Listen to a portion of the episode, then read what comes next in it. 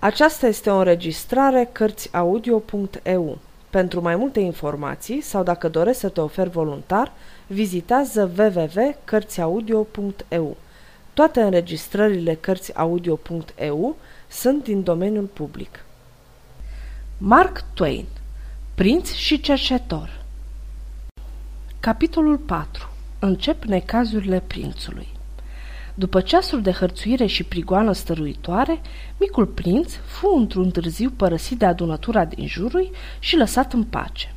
Câtă vreme fusese în stare să spumege împotriva gloatei, să o amenințe în chip regal și să rostească cu demnitate regală porunci care erau un strașnic prilej de haz, fusese foarte înveselitor, dar când, în cele din urmă, istovirea al sili să fie tăcut, nu mai prilejui nicio distracție chinuitorilor săi, care își căutaseră petrecere în altă parte.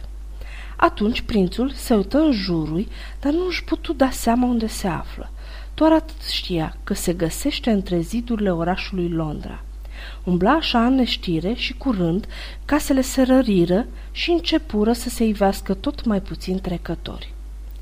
Scăldă picioarele sângerânde în pârâul ce curgea pe atunci pe locul unde azi e strada Farrington, se odihni puțin, apoi o porni mai departe și în scurtă vreme dădu peste un loc întins pe care se zăreau doar câteva case risipite și o biserică minunată. Recunoscu biserica. Jur împrejurul ei se ridicau schele și răiau muncitori, căci biserica tocmai era reparată temeinic. Prințul se îmbărbătă pe dată, simțea că acum necazurile sale luaseră sfârșit. Își spuse, estrăvechea biserica călugărilor franciscani, pe care regele, tatăl meu, a luat-o din mâinile călugărilor și a dăruit-o pe veci, drept azil și adăpost, copiilor sărmani și părăsiți, și a dat nume nou, botezând-o lăcașului Hristos. Îl vor sluji cu mare bucurie pe feciorul celui ce a fost atât de mărinimos cu dânsii și mai cu seamă că în acest fecior e și el la fel de sărac și de abătut ca fiecare dintre cei adăpostiți aci, astăzi, sau din cei care se vor mai perinda pe aici. Curând, se afla în mijlocul unei cete de băieți care alergau, săreau, se jucau cu mingea de-a capra și petreceau un fel și chip cu multă larmă. Erau îmbrăcați toți la fel, după portul slujitorilor și ucenicilor din vremea aceea, adică purtau pe creștetul capului o tichie neagră, plată, cam de mărimea unei farfurioare, care nu le slujea nici de acoperământ, fie fiind prea mică, nici de podoabă, căci de sub ea părul le cădea otova până în mijlocul frunții și era retăzat scurt în jurul capului. La gât purtau câte un guleraș preoțesc, o cămașă albastră strânsă pe trup, cu mâneci bogate, le atârna până la genunchi sau chiar mai jos. Avea o cingătoare roșie, lată, ciorap de un galben țipător, prinși cu jartiere deasupra genunchilor, pantofi cu toc jos, încheiați cu catarame lată de metal. Era o îmbrăcăminte destul de urâtă. Băieții se opriră din joacă și se snăseseră buluc în jurul prințului, care spuse cu demnitatea lui firească. Punii mei băieți, duceți-vă de spuneți învățătorului vostru că Eduard, prinț de Wales, dorește să-i vorbească. La uzul acestor cuvinte, un strigăt puternic țâșni din mijlocul lor și un băiat mai necioplit zise Ia zi, nu cumva e solul alteței sale, cerșătorule!" Prințul, roșii de mânie și mâna izbură pe dată la șold, dar nu găsi nimic acolo. Atunci se pornu o furtună de râsete și unul din băieți spuse Ați văzut? Își închipuie care paloș. Te pomenești că o fi chiar prințul în carne și oase." Gluma aceasta stârni și mai multe râsete. Bietul Eduard înălță capul cu trufie și zise – Chiar prințul sunt și rău vă șade că mă întâmpinați astfel, voi care vă hrăniți din dărnicia regelui, tatăl meu. Cuvintele acestea le părură grozav de hasli băieților, după cum dovedi râsul lor. Băiatul care vorbise primul strigă tovarășilor săi de joacă. Hei, porcilor, robilor, miluiți ai părintelui regesc! Ai înălțimii sale, unde v-a pierit cuvința? În genunchi cu toții și cinstiții portul creiești și zdrențele creiești. Cu o larmă veselă, neînfrânată, îngenunchiară toți ca unul și se prefăcură că-și cinstesc victima. Prințul îl împinse cu piciorul pe băiatul cel mai apropiat și spuse cu aprinsă pornire. Primește deocamdată asta, până ce va răsări ziua de mâine și îți voi înălța o spânzurătoare. A, dar nu mai era de șagă, asta întrecea măsura. Râsul încetă pe dată și furia îi luă locul. O grămadă de băieți strigară într-un glas. Târâți-l încoace, la dăpătoare cu el, la dăpătoare. Unde-s dulăii? Aici, leu, aici colțosul. Și apoi urmă un fapt pe care Anglia nu-l mai văzuse niciodată. Persoana sfințită a moștenitorului tronului fus vântată în bătaie de mâini plebeiene, fugărită, iar carnea-i fus fârtecată de colții câinilor.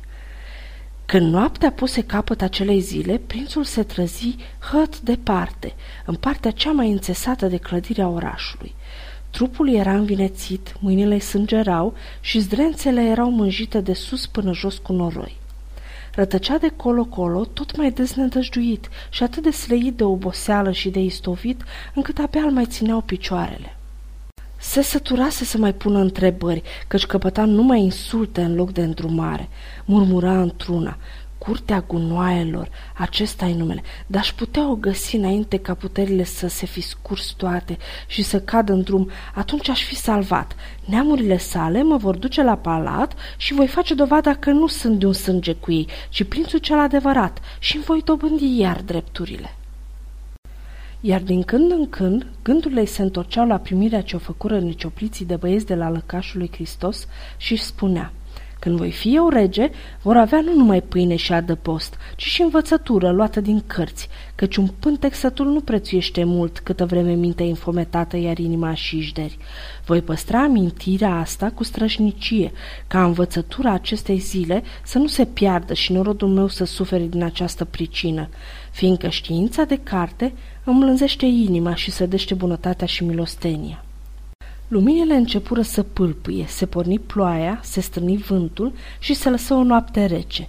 Prințul, lipsit de cămin, moștenitorul fără adăpost al tronului Angliei, mergea într-una, cufundându-se tot mai adânc în vălmășagul licioarelor murdare, unde se îngrămădeau mizeria și sărăcia în stupi roitori. Deodată, o namilă de bădăran beat îl luă de gulăr și spuse – pe drumuri la ora asta și acasă mă prind că n-aduci un gologan barem.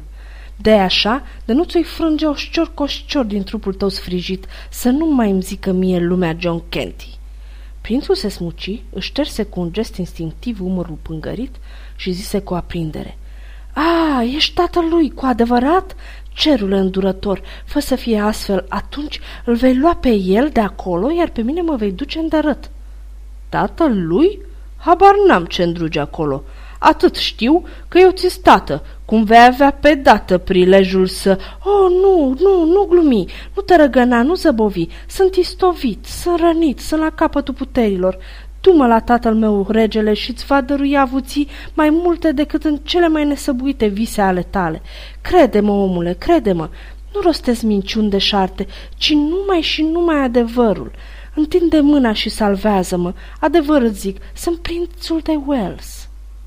Omul se holbă buimăci la băiat, apoi clătină din cap și mormăi. S-a smintit de tot, de parcă aș fi chiriaș al balamucului Betlem. Apoi îl luă iar de guler și zise cu un râs răgușit și cu sudalmă. Dar smintita oba, eu și cu mamare Kenti vom afla curând locșoarele moi dintre oasele tale, ori nu mai sunt om întreg și zicând acestea al târât după el pe prințul care se zbătea și se lupta din răsputeri și pieri într-o curte urmat de o droaie gălăgioasă de lepădături omenești încântate de întâmplare. Sfârșitul capitolului 4